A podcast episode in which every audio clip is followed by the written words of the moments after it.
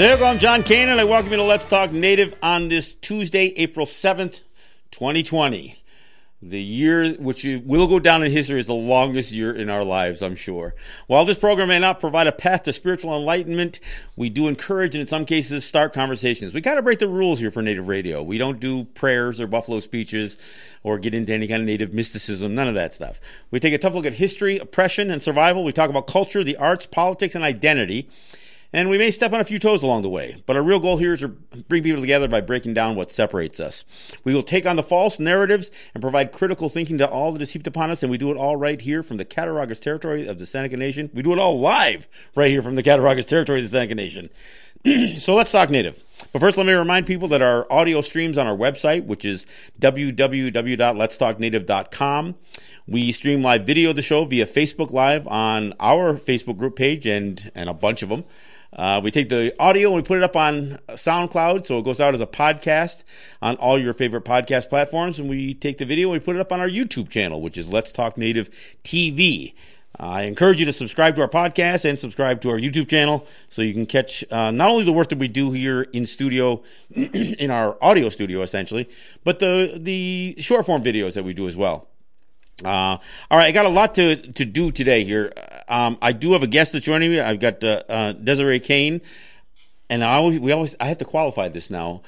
Same last name, same spelling, um, but we're not related. But we'll, we'll, talk.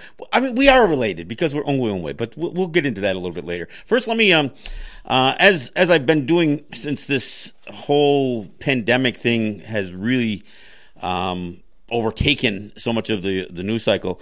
Uh, I've got some numbers I've got to run. So let me let me talk a little bit about um, about COVID nineteen. Um, we crossed uh, a, a, the four hundred thousand case mark in the United States. Um, but again, I got to qualify the number. These are these are cases confirmed by a test, and I'm going to stress that point because because the numbers are not accurate. They're they're accurate in terms of you know the number of people tested and the and the and the positive tests uh, that have come out of those, the positive results that come out of those tests. But again, uh, across the four hundred thousand mark, um, the uh, new cases for the day over thirty three thousand new cases for the day. A uh, all these seems a lot of these numbers seem to be record setting, but the the, the real uh, scary record set today was the number of um, new deaths for the day. Uh, almost 2,000, 1,970 new deaths for the for one day, bringing the the total number of deaths up to 12,841 uh, for the 24 hour period just preceding this show. Um, but you know, and I get my numbers from from a website. I've talked about it before. It's called World Worldometers. Um, info. They've got a bunch of you know stats that they run, but but they've um, put they've dedicated some some real good space to uh, to the COVID nineteen uh, pandemic, and you know something I posted the other day, and they and they you know they've got graphs and charts and all kinds of things. Um, they even give numbers on how much testing has been done, which in the United States still has not reached um, point seven percent, over 0.7 percent of the U.S. population. That's why I say the numbers are somewhat, uh, you know, tough to to you know put that much confidence in. But there was something that was that was posted in the, on this page the other day, um, and it's it runs along the same lines of something that I've talked about on the show, which has to do with the deaths that are occurring that will never be attributed to this although should be. And and this is what was written. Just uh, let's see, an estimated additional. This is for New York City. An estimated additional 180 to 195 deaths per day occurring at home in New York City due to COVID 19 are not being counted in the official figures. Early on in this crisis, uh, we were able to swab people who died at home and thus got a coronavirus reading. But those days are long gone. We simply do not have the testing capacity for large numbers of um, dying at home. And this came from uh, Mark Levine, uh, uh, chair of New York City Council, um, the, the health committee. So he, he's, you know, this is a this is an, a public official. This isn't, you know, this isn't somebody spinning conspiracy theories. Now, the other thing that is worth mentioning, there's been a study um, uh, on the uh, by disease modelers at the University of Texas in Austin, um, and that states that given the low testing rates throughout the country, they're assuming that one in ten cases um, are tested and reported. So, in other words, if there's four hundred thousand confirmed via these tests cases, then and this is a conservative number, by the way then the likelihood is there's four million people who are who ha- who are positive or, or, who have been positive. Some some have you know in all likelihood recovered. Some have died. That uh, and as I said, the numbers will be, never be tracked. This is this is where this is at now. You know, it's funny. I did a, a show before this whole thing came down. I talked about our dystopian future is now. I you know I don't I don't even know if I did it here if I did it as my show in New York, but it's we are at a place right now where not only is is this and I don't I never use the word surreal, but it, are we living something that is not normal? I don't care. You can call it new normal all you want. It's not normal, um, and it's not even reality. I mean, it, it, it is, it's real, but it's not the reality that any of us have ever lived before. These are unprecedented times. And the, and the thing that makes it even more crazy or surreal is the fact that we have an unprecedented level of incompetence in the positions of leadership, not just in the United States. I'm not just talking about Trump. Yeah, he is the, he's the buffoon above, above all buffoons. Don't get me wrong. But the level of incompetence that you're seeing in places like Brazil, you know, again, some of these these coups that are being attempted in places like Brazil and, or, I mean, uh, Venezuela and uh, and Bolivia, some of the leadership, the the moron who's now you know, fighting for his life in the hospital in England, Boris Johnson, some of these buffoons who've managed in this world that we live in today to get to get themselves in positions of authority it's it's just incredible. I mean, and, and of course, it, it exacerbates the issue uh, in such a way. And look, this the dystopian future people have people have written about and made movies over. It is now, folks. This is a crazy time, and eh, look, we it is on us. I, I mean, the people. I mean, I'm I'm not saying Americans. I just mean people to come up with solutions to some of the problems that we're presented with. And that leads me to my guest. my guest is is uh, Desiree Kane. She's Miwok, um, uh, and I believe that uh, that's from Northern California, if I'm not if I'm not mistaken.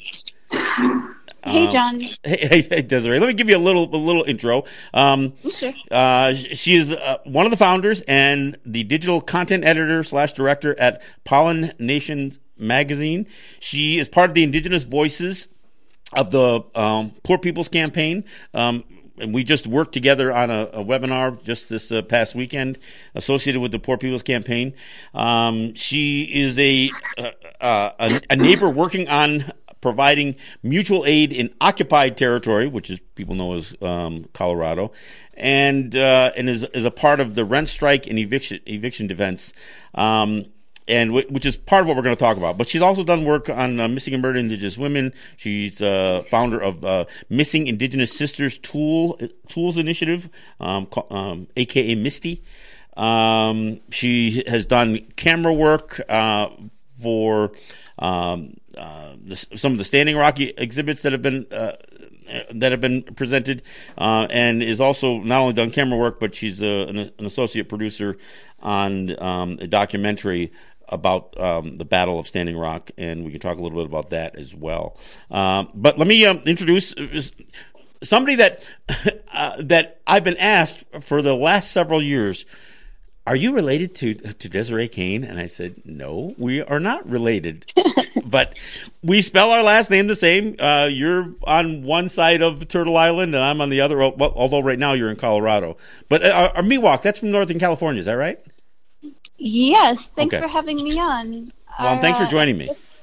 Sure, yeah. My ancestral territory is just outside of Sacramento. Okay, that's what I thought. I, you know, I think I, I actually, I, I went there. I, I met with uh, some folks on the council uh, there. We were looking at doing some, some mm. sustainable energy projects or something like that years and years ago. But uh, cool. um, so I, I am am somewhat familiar.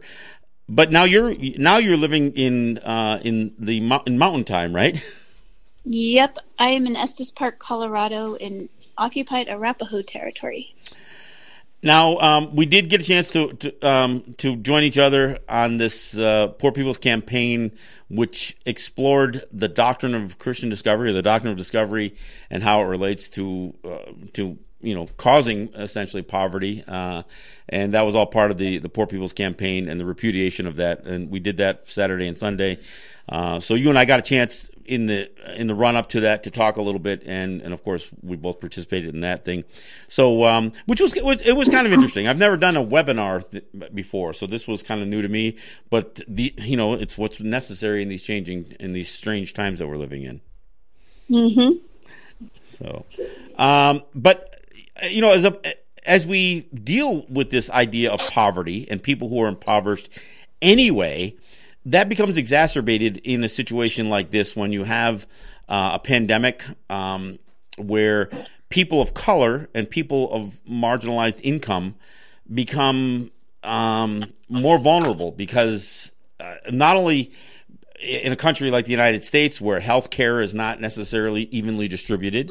Um, you have people who live in jobs that are at higher risk. You know, you know when people talk about essential services, it sounds like those are important important jobs and they are but the reality is much of these these these jobs that are being delegated as essential services are to serve are to serve others like like serving people at fast food restaurants and drive-throughs and, and clerks at restaurants. And a lot of those people, and these are not high-paying jobs. They may be essential, and we know they're essential now but they aren't getting paid like essential workers. And these are the folks who are oftentimes in, especially in urban populations, disproportionately people of color. So they are placed at a disproportionate level of risk because they aren't home quarantining themselves and they don't get the time off they aren't getting all of these benefits from the from this new uh, you know stimulus package and in fact they're struggling uh, oftentimes working multiple jobs where now they they're down to one of them, and at the same time, we we, we see more and more people who who may be losing their jobs who are still expected to pay um, pay rent in a in a uh, in a world that is increasingly difficult when it comes to uh, providing adequate housing for people. Yep, that's right. So let why don't you give a little bit of uh, how you got involved in this this this, this movement in Colorado and uh, and where where it's at at this point. Sure. A group of us did a Wet'suwet'en solidarity protest not three weeks before this coronavirus uh, pandemic crisis that we're in and we all synced up and under the leadership of a indigenous two spirit that this is their territory out here. So when it came time to organize around um, the colorado rent strike and eviction defense we were already under the same understandings as a group. So we started a facebook group and it just kind of took off from there. Over the course of uh, about 10 to 12 days, we ballooned from seven of us total to I think we're at 3,700 now. Hmm. Well, and um, it also captured uh, a fair amount of media attention as well. That's accurate. Uh, I have done a decent amount of media work trying to get indigenous voices and indigenous representation of our issues into the media as part of my career. So I leveraged that to make sure that as we face pandemic levels of houselessness now, um, you know, that we were positioned to do so.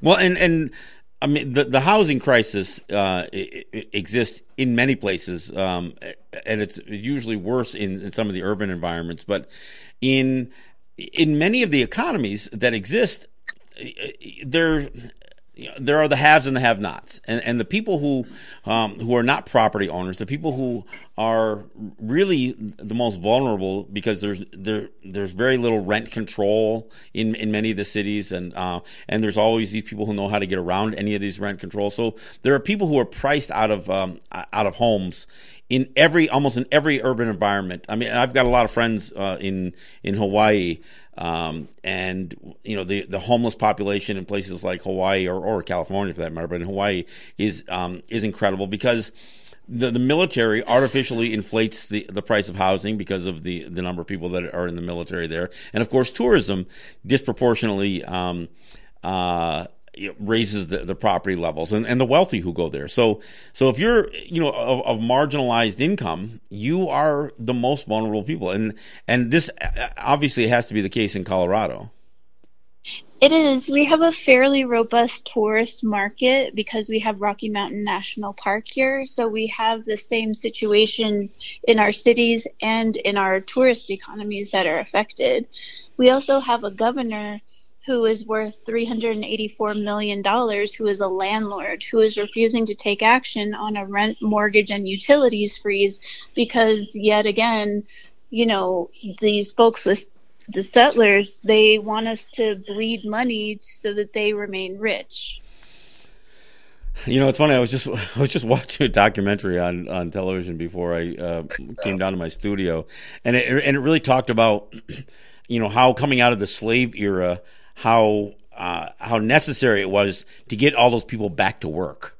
And you know now as wage earners but but really inadequate wage earners. And and of course it wasn't just you know former slaves but it was you know irish immigrants and, and other people who the united states and, and the elite were viewing all of the impoverished people. Not just you know not just native people or people of color but anybody who was below a certain poverty line the elite of the United States looked at them as not only necessary to maintain their wealth, but the biggest threat to uh, to losing it. Mm-hmm. The United States uh, general population is really having a wake up call as to how truly violent this government is. Well, and, and it's funny because you, when you look at the role that um, police have played in, in everything from rigging elections to to protecting um, uh, you know, management in manufacturing and that kind of stuff. I mean, the police literally have been these these armed security guards. Uh, I mean, there were there were actually laws against people leaving work. If you if you, you know, found your work your workplace to be um, uh, unsuitable, you could actually be arrested or even beaten by police officers or by management, and it was legal. And and of course, it's it's you see that happening to people of color, but even non people, you know, white people who were on the lower end of that poverty scale were subject to all this. That's why you had you know people doing you know some of the labor, like whether it's for the railroad or the canals or you know uh, some of the the most dangerous work. Uh, there was a there was a way that you could you know look at people as just you know, um, the the whether somebody died on the on the, on the job, it was just the cost of doing business. Hmm. Well, tell me tell me a little bit more. Uh, okay, so what are there specific events? I know that you, uh, there's you, have got petitions, you, have got names, you're getting um, a lot of people involved in this um, uh, in this rent strike uh, and, and, eviction defense. But, but give a little more detail to to what what's at stake here. Well, basically, um, our governor is humoring this idea that the newly houseless and the houseless population could be housed in the cattle auction arena that we have in Denver instead of allowing luxury apartments, which could house everyone, to be seized by the state and opened to house the community. So what I'm doing and what our group is doing, we've got people phone banking, we've got Twitter storms, we've got petitions, we've got all the things going all the way up to a COVID safe rolling rally that we're planning where people remain in their vehicles and don't get out, but we make our voices heard, honk our horns, have banners on the side of our vehicles. This is something that was very effective in the fight against the Dakota Access Pipeline our very presence as water protectors when we would show up with our cars would shut down construction. So we're utilizing that tactic as people are looking to take meaningful action because they're having to choose between do I fight with my landlord and give them the money or do I feed my children? Do I get medicine? Like, do I feed myself? What do I do? So, I mean, and, and this governor does not see, you know, just even the metaphor that is created by him thinking you can house homeless in cattle uh, cattle barns. No, he doesn't. He keeps telling us this regurgitated rhetoric around wearing masks that has these heavy overtones of like masking the issues. Sure, sure. Well, and, and, and there are, I mean, look, there, there are places, right? I mean, there, there are vacant, I mean, I, I saw you had put a list up of, uh, of all of these luxury condos and, and the amount of, you know, space that's available, you know, that, that I'm sure one of the issues isn't even just the money; it's the clientele that they're that they're concerned about. Yeah, it's the same class warfare that we've seen for you know since Columbus was found lost at sea in 1492. Well, and, and of course gentrification, which uh, you know people associate with um, with with you know especially older uh, you know older cities, right? they they don't think about gentrification in the population centers that have been tied to the tourism industry, but that's absolutely what happens. I mean, because you know, as as tourism spreads or as luxury condos spread in areas that have um, d- developed economically, they you know, it, it all it's it's always going to push people out of, um, especially the, the, people who are on the low end of the uh, economic scale, and it's the effort is to is to get rid of any of that low income housing, uh, to clear out areas, and and it, and it, and the, the the the crazy part is, even the wealthy, absolutely, or especially the wealthy, they rely on. Uh, on the labor from from the very people that they, they want to refuse to accommodate with any kind any type of programs for housing. Yeah, and I think that there's a lot of fear that they're going to be joining our ranks in short order. Mm-hmm. Well, and you know, of course, that's always the concern, right? Anytime you see marginalized people working together, um, it, uh, it, you know that really does concern you know it does concern the elite, and and that's you know obviously what we're seeing here. I don't know in the intro, I, am sure you heard. I'm, I'm listening to you know to, to how this thing is playing out, and and and I'll tell you, right or left uh, on the political scale, some of the some of the things that you hear come out of people's mouths are it's just incredible. Like I said, the, the idea that somebody can't even understand that the, the overtone of, of, of, placing homeless people into in uh, into cattle auction barns, and they and they think that they, they I mean he probably thinks it's a good idea. Yeah, he's looking for a big auditorium to house folks in, which is, you know, frankly unsafe if we're dealing with a pandemic where germs spread. So he's attempting to set up a situation where there's mass death, like we're seeing in New York, where there were 700 plus people that died overnight. He's trying to manufacture that in Colorado, and that's what we're looking at. Well, I mean, and then then take a look at something like Wisconsin, where instead of being prudent and putting off, a, a you know, an election primary or, or primary election, they they they go ahead and line people up, which you know is the antithesis of social distancing.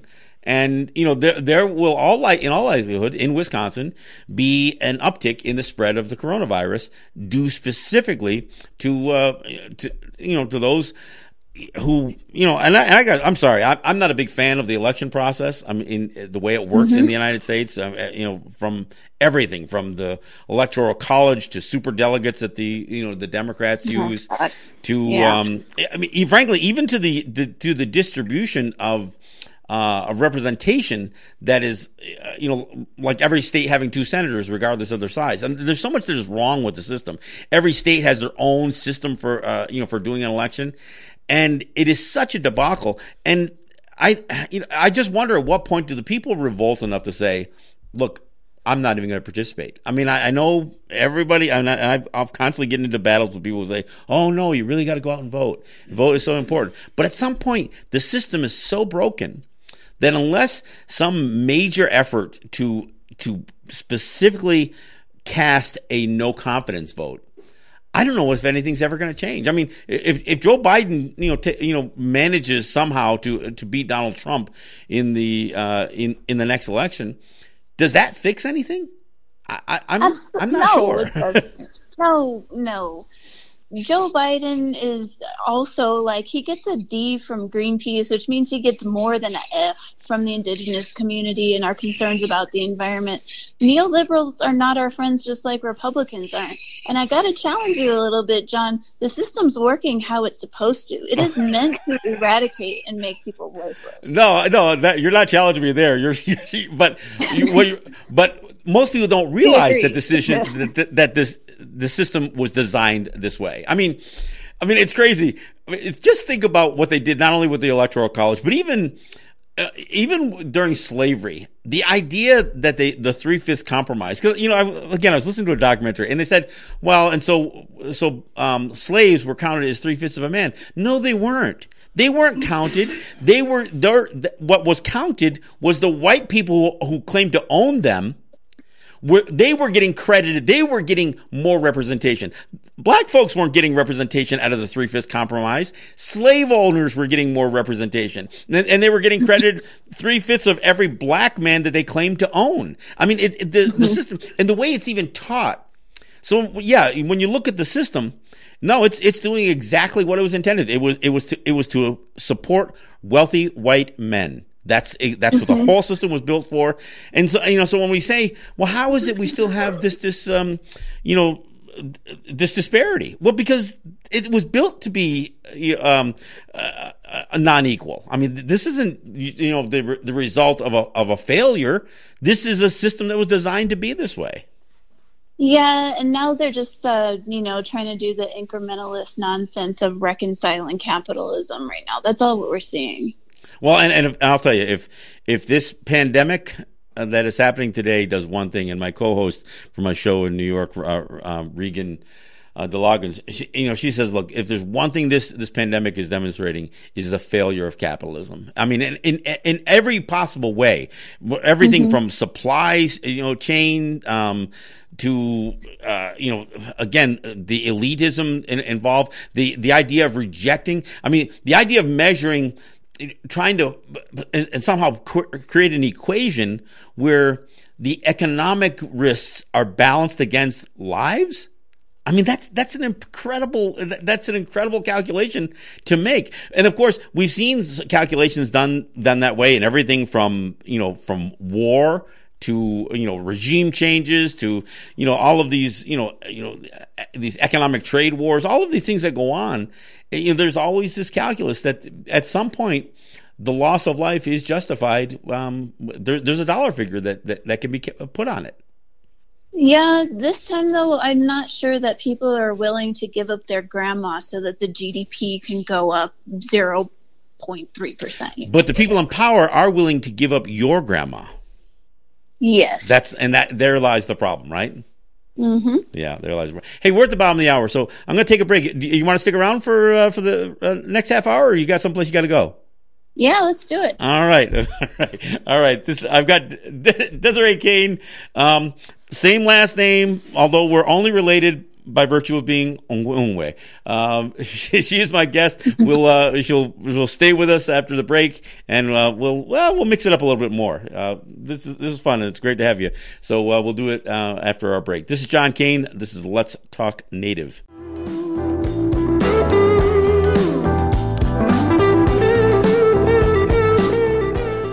All right, thanks for coming back. This is John Kane, and this is Let's Talk Native. Hey, I want to thank my my sponsors. I want to thank Ross and Holly John and the RJE family of businesses. I want to thank uh, Eric White and ERW Enterprises, the good folks at Grand River Enterprises and Native Wholesale Supply, and the folks uh, at the at Cat Res Smoking Gas Shops. Um, Look, and I also want to thank those of you who who share the show, whether you share it on Facebook and you know do the the shares across the, the group pages. Those of you who share the um, the podcast and the and the YouTube videos, um, I appreciate all of it. Um, I do again want to suggest that people check out our website, which is letstalknative.com.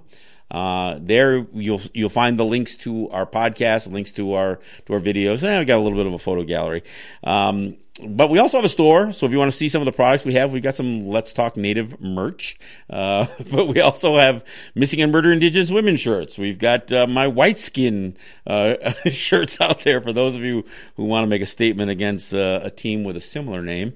Um, we also uh, Jake did a great job designing a few shirts that uh, that you know might raise a few eyebrows. Lincoln with a noose, the executioner that he is representing uh, his role with the Dakota 38. Uh, some of the Wizard of Oz, the uh, uh, considering the role that L. Frank Baum played in calling for the genocide of Native people. Some some great Wizard of Oz shirts, uh, Run of the Gaia shirts. So yeah. Anyway, check it out. Um, so there's some great there's some great wear that will be conversation starters for you if you want to check those out. And and it does go to support what we do here. Um, and again, so I, I, thank you guys for for sharing, um, you know, some of what we do here.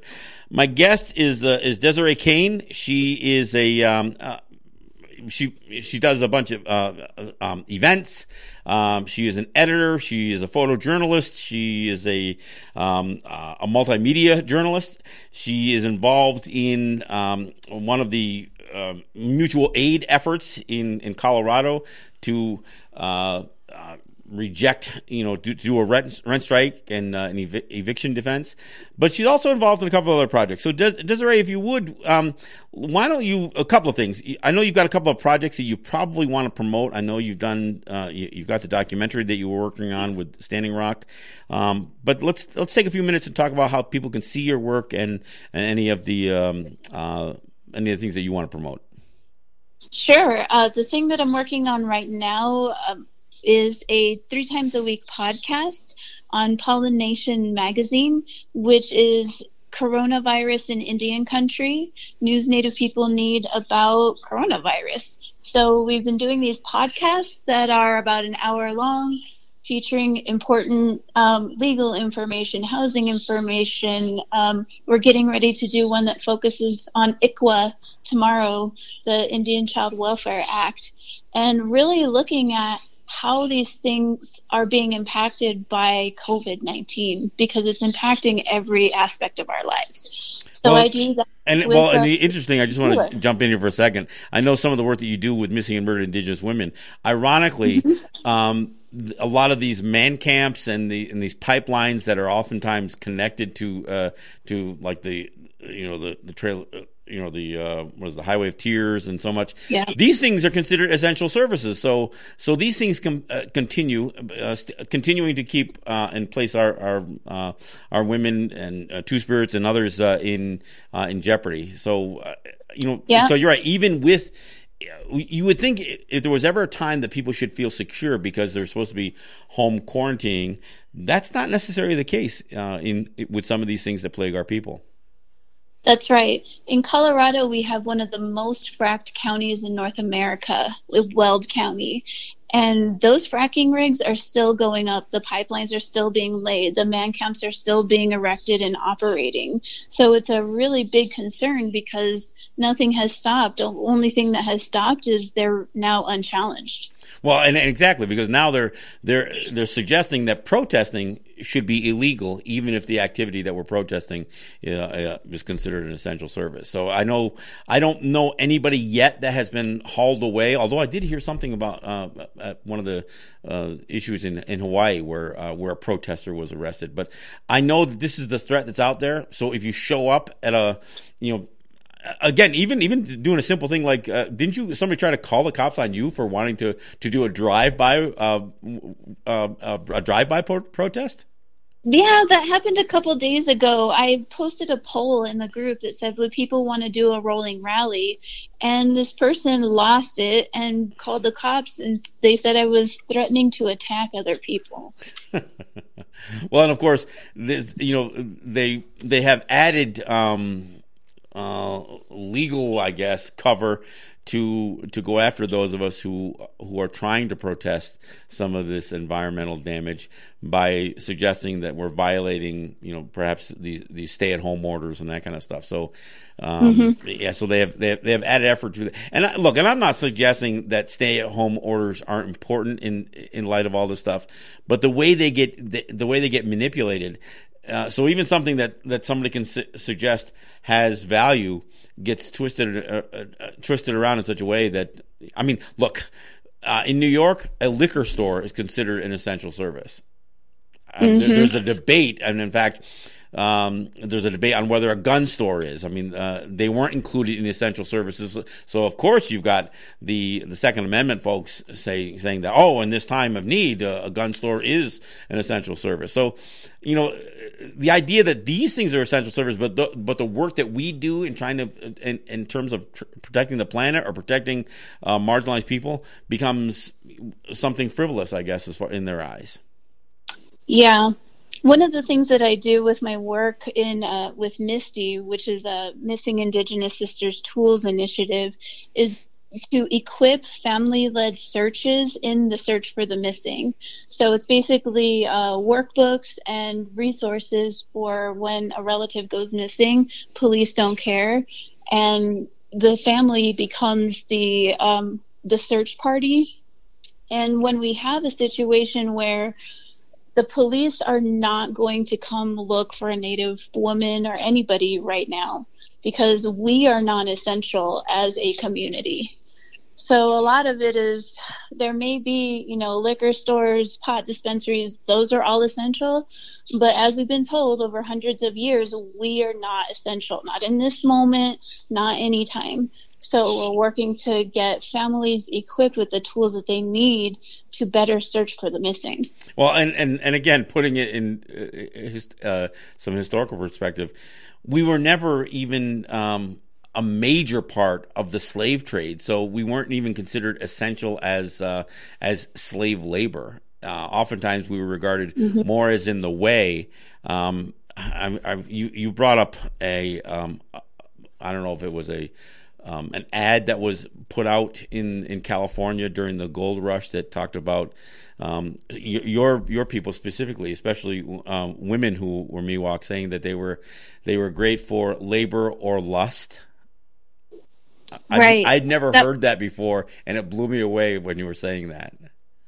Right. I found that in the library in a book in the little town where my family's at, Ione, California, like advertisements for buying my relatives, the little girls, for for the most expensive for lust or labor. Lust or labor. I mean, that's.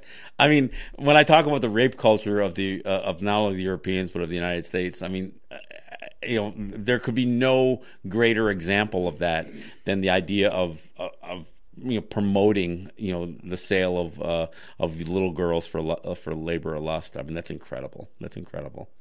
Mm-hmm. Oh man, uh, tell me a little bit about the work you did. Uh, okay, there's a there's a Standing Rock um, exhibit that was done what in um, in Santa Fe. Yeah, that's in the Santa Fe Museum of Indian Arts and Crafts. It's a a display. It's called Beyond Standing Rock, or mm-hmm. rather, an installation at the museum. It features 26 of my images and uh, all native photographers, art makers, all that sort of thing to uh, commemorate, you know, the resistance that was present at Standing Rock, standing with the Standing Rock Sioux tribe and the youth that started that movement. Hmm. And and uh, and you've also been working uh, uh, now. Is this uh, documentary that you've that you've been a part of is, is that a completed project or or one that's still in uh, uh, in process? It's a little bit of both. We premiered it at Sundance Film Festival in 2017, but like with most things um, around Native issues, we really have to be sure not to speak over or for a community. Um, and so after we premiered, we went back and reworked it a little bit more, made it a little bit better, and it'll be coming out hopefully early this summer. And what's it's the name called, of that? It's Akicita, the Battle of Standing Rock. Now, the interesting thing, and, and I'm glad you brought that up about trying to um, make sure that you're not speaking over uh, over over a community or the or the or the people that you're that you're intended to help because that gets difficult also because you there's always this separation and standing rock is a perfect example of of the tribe or the council and the people. And the, and again the overwhelming amount of um, not just native people but allies who went there to support you, it's easy for the whole project to get away from people and and lose sight of well what is the process for trying to resist su- such a thing? I mean the, the and the politics of it all. When you when you realize just how close dave archambault and his sister were to uh, to you know president obama and and and the Obama administration's role in the, the Dakota Access Pipeline, it it leads to an awful lot of conflict, internal conflict, and and it leaves you know obviously a lot of uh, dissension within a community. So it, it, must be very difficult when you when you do a project like the one that you were involved in, knowing that you're you, you're never going to satisfy um, all of the opinions of everybody in a community because those opinions are not um, they're not uniform. Yeah, that's true. You know, the thing that really just kind of made me sad was there was all this support, quote unquote, for Standing Rock, but the level of co option at the end of the day, Standing Rock came out of that with $22 million in debt. And, and, a, and, a, whole lot of people who got famous and and and you know created careers out of the whole thing. Mhm.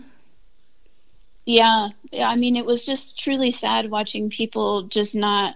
They came in, they took, and then they left, and I just I still talk with people who live in Standing Rock that I consider my close relations, and they're, you know, the issues still remain that were persistent beforehand, except now the tribe has less money to support people.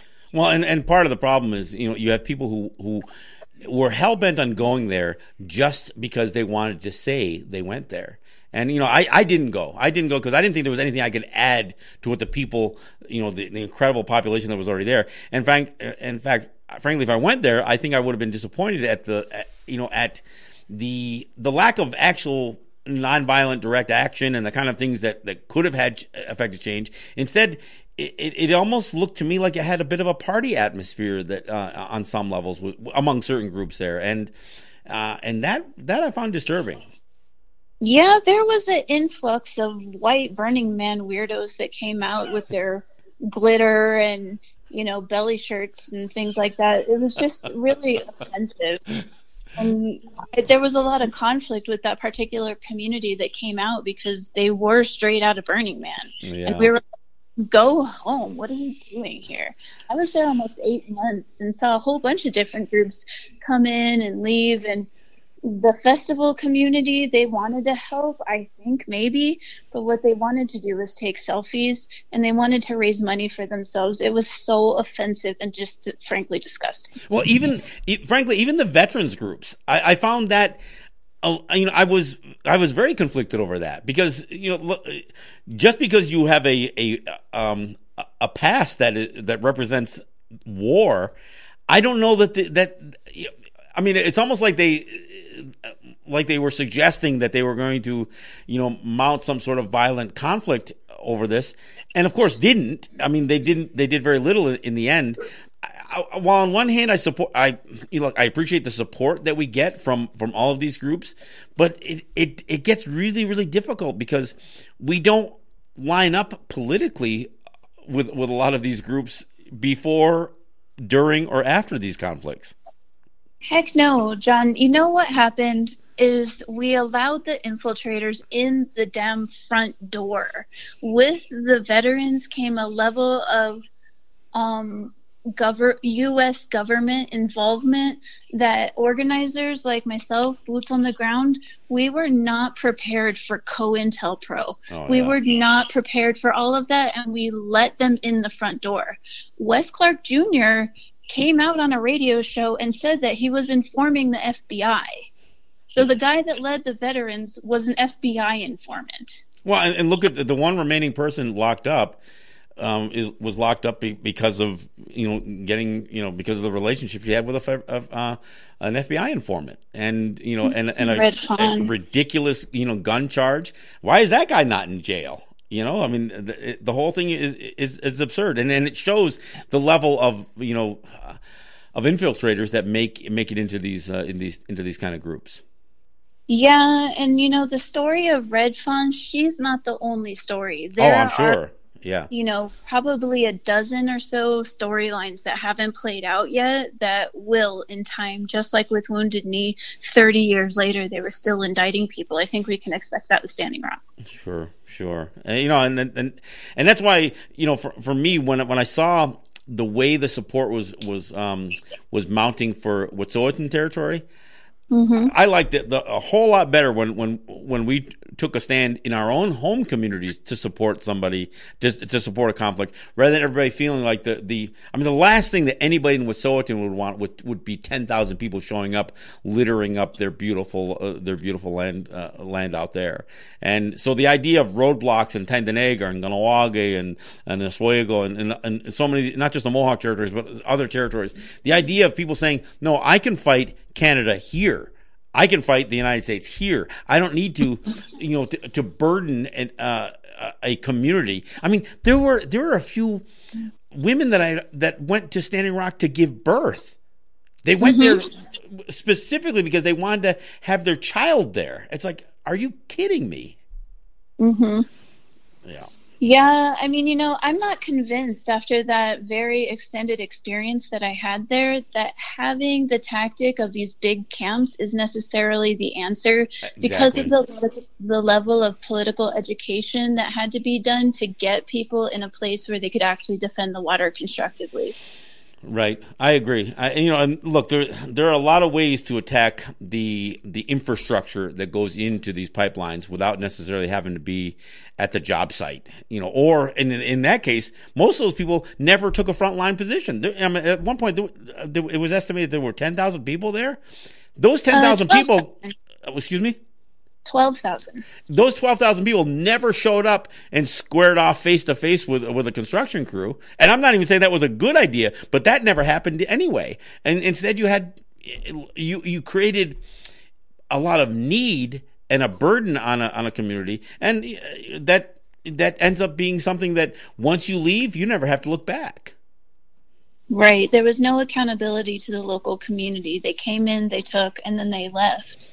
And Standing Rock you know, from the folks that I know that live there, are, they're still in the same position that they were before everyone came. And that doesn't seem like the ethos that we came there with, which is to leave it better than we found it. Sure, sure. Well, and, and of course, there's also a lot of people who, um, uh, you know, hypocrites who show up in, the, in these places, native and non-native, who show up in these places to to earn a name, not just not just for, you know for money, but for fame and recognition. And we we see so much of that. I mean, I I, I say in my intro that I, you know, I'm not afraid to step on a few toes along the way because look, there are people in the native community, some of these very iconic images that, uh, that everybody wants to, the quote, everybody wants to cite. And yet when you look at their histories, you realize these people have done, you know, have been more parts of the problem than they have parts of the solution.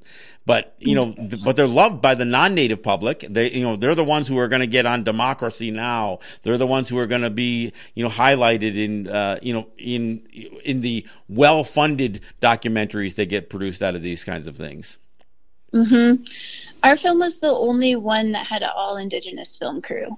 Well, that I know. Go. There you go. Well, and and and again, you know, if you're if when you try to go for for reality, you realize that you don't have you don't have to go approach it with a foregone conclusion on what you want. I mean, I say the same thing about you know when I talked about uh, justice or I talk about science. You should be able to look at the evidence and let the story go where the story takes you. You shouldn't go in there with a story that you want to tell and then try to fit all the pieces together so you can build your own your own plot out of out of bits and pieces of what you were able to you know pull out of a community.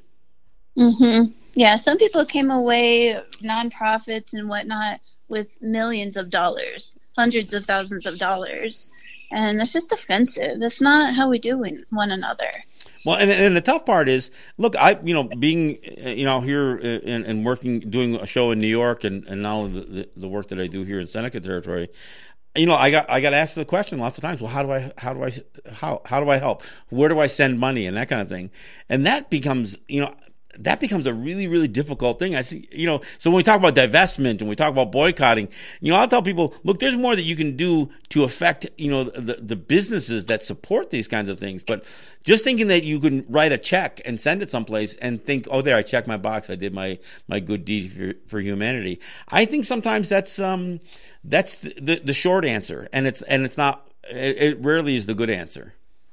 Right. It's a total cop out. More capitalism is not the answer. Exactly. And, you know, especially when you think about, you know, again, even even the most basic banking services that you know that that these institutions are connected to, almost everybody could play a role in in affecting um, where the investment comes on, on, on, some of this stuff. I mean, if if there's one thing, you know, as I watch this uh, uh, this pandemic and this COVID nineteen pandemic play out, I, I, I'm one of the people who, who you know applaud the crash of the stock market. And you know, mm-hmm. every time it goes up a little bit, I I cringe, and you know, and it just it, it just frustrates me even more. I mean, uh, I mean, I look at where the the the opportunists that are are looking even during a uh, the crash of an economy, how they're going to make the next buck on this stuff, and and you know, and that's you know, every time we've been involved in a conflict and historically there have always been those that are that were going to you know come up behind uh, either to exploit our story or make money off of what uh, what they were able to strip from us. Yeah, and you know what's really frustrating but also powerful? Some of the same banks that the very powerful Standing Rock divestment campaigns um, targeted Wells Fargo, Bank of America. Those are the same folks that are sending eviction notices through lawyers to people now after they've had weeks of no income. So those banks right now, they're very weak.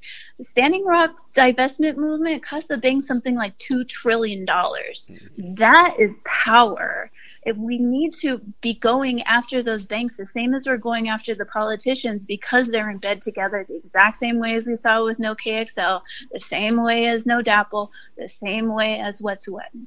Right, and I, I agree with that 100. percent And and that number, throwing numbers like that out there, so people know where where the effectiveness comes from because I think that's that's part of the problem. I mean, I you know there are people that we I don't think people can appreciate the power that they have and the power to influence that they have. And you know, I think the more that people realize that it isn't it isn't look, I I, I I'm I'm not a big one on spirituality, so I think you know praying and voting isn't the way that you're going to get out of these problems. There there are some some real um, specific things that we all can do and we all should do. And um, and I and when I look at you know those who will say, "Well, I send my thoughts and prayers," um, and then on on one side of their mouth, and, and then they'll they'll advocate people, you know, who the next candidate is that they should vote. You know, I I, I produced a sticker that said. Um, you know, the sticker for Native people is, uh, you know, I I just contributed to the, you know,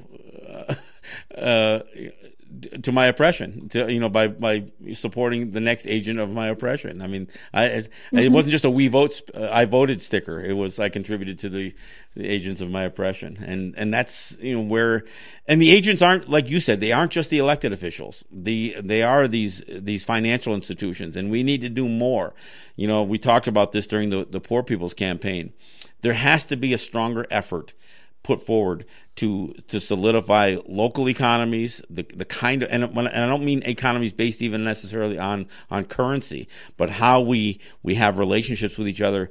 The the people who are we are not only closest to, but the people who we are politically and culturally aligned to. We need to have better relationships when it comes to that.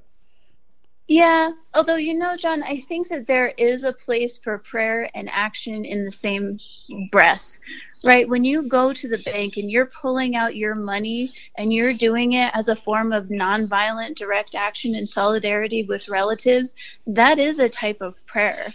But I do agree that you can't just pray away your woes. You have to have action behind those prayers. Even even the notion of prayer, though, it's the kind of thing that should be infectious. You know, you know when you know when I think about culturally, you know, uh, um, the the act of um, of giving thanks or appreciation. It isn't just that you're trying to thank you know some nebulous you know spiritual creature or mystic creature you do it to to be infectious with the, with the young people and the people around you. You want to show the act of uh, of acknowledgement whether it's the you know whether it's words that uh, that are said when when game is taken or when seeds are planted.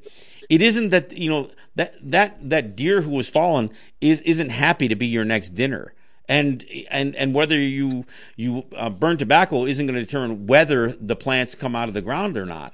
But you do that because you're trying to teach the, the people around you and you're trying to show the appreciation around you. So that's the, to me the value of prayer is that that it, that it's meant to be a teachable moment. You know, even the Pope said if you pray to end hunger, the first thing you should do is to feed somebody. You know, mm-hmm. you know. So I, I, agree with you on that. I agree with. I'm just. It's just not. I, I see people looking at at things like um like prayer and and voting as as their act of you know you know their civic responsibility and and I think it that falls way, falls way too short if we don't take some action that goes along. I mean, look, by all means, mm-hmm. vote. By all means, pray if that's what. But don't let that be the only thing that you do. Yeah, don't have that be the performative allyship of sending thoughts and prayers over the internet while people around you suffer. exactly. Well, Desiree, I want to thank you so much for joining me. Look, um, I'd like to have you back. I mean, I don't, I don't want to. I'm going to say uh, she needs no introduction in future shows. So why don't, uh, why don't we plan to do this again? We'll, we'll, we'll stay in touch and we'll, uh, we'll touch base and um, we'll continue to tell people the name is just, it's, it's just a coincidence. Uh, but as far as I'm concerned, you, you are kin. We are related. So uh, let's, let's mm-hmm. keep something going here. Yeah, thanks for the opportunity, John. Talk to you later. All right, thank you very much for joining me. That's uh, that's uh, Desiree Kane. Um, no family relationship, but uh, related through um, our our only, only kinship, I guess. So uh, I want to thank uh, Desiree for, for joining me for the hour. Um, great stuff, um, great work that she's doing, and you know what she demonstrates is that there there is work to be done if you don't know what to do, then then look, reach reach out to some folks. Reach out to folks like like Desiree and, and find out what can you do in your community. What are the actions that are happening in, in one community that can be replicated in, in another to to stand up to some of what's going on. I think it's a, it's a terrible situation when you consider that two trillion dollars was was set aside that is mostly going to go in the pocket uh, pockets of wealthy uh, of the wealthy and and yet there's still going to be those people out there who are going to criticize whether whether somebody you know um, is getting too much uh, you know you know to support their family.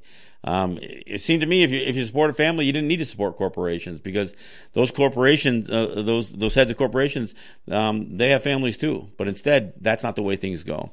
Um, look, we'll continue to do some uh, the COVID updates uh, as we go from show to show, and um, look, the numbers are getting pretty grim. So uh, look for my posts on Facebook and on Twitter, and uh, we'll be back here on thir- on on Saturday, I should say. Um, you can tune us in or follow us on uh, on Facebook as we do our show on Thursday, our WBAI show. Uh, Let's talk with John Kane and Regan DeLoggins. Um, we will continue to do our show. We're doing it remotely, and we're doing our our best on the safe distancing stuff, but um, we'll we'll continue to pound on some of these issues. Um, both political, social, and economic. This is John Kane. This is Let's Talk Native. Nyaweh.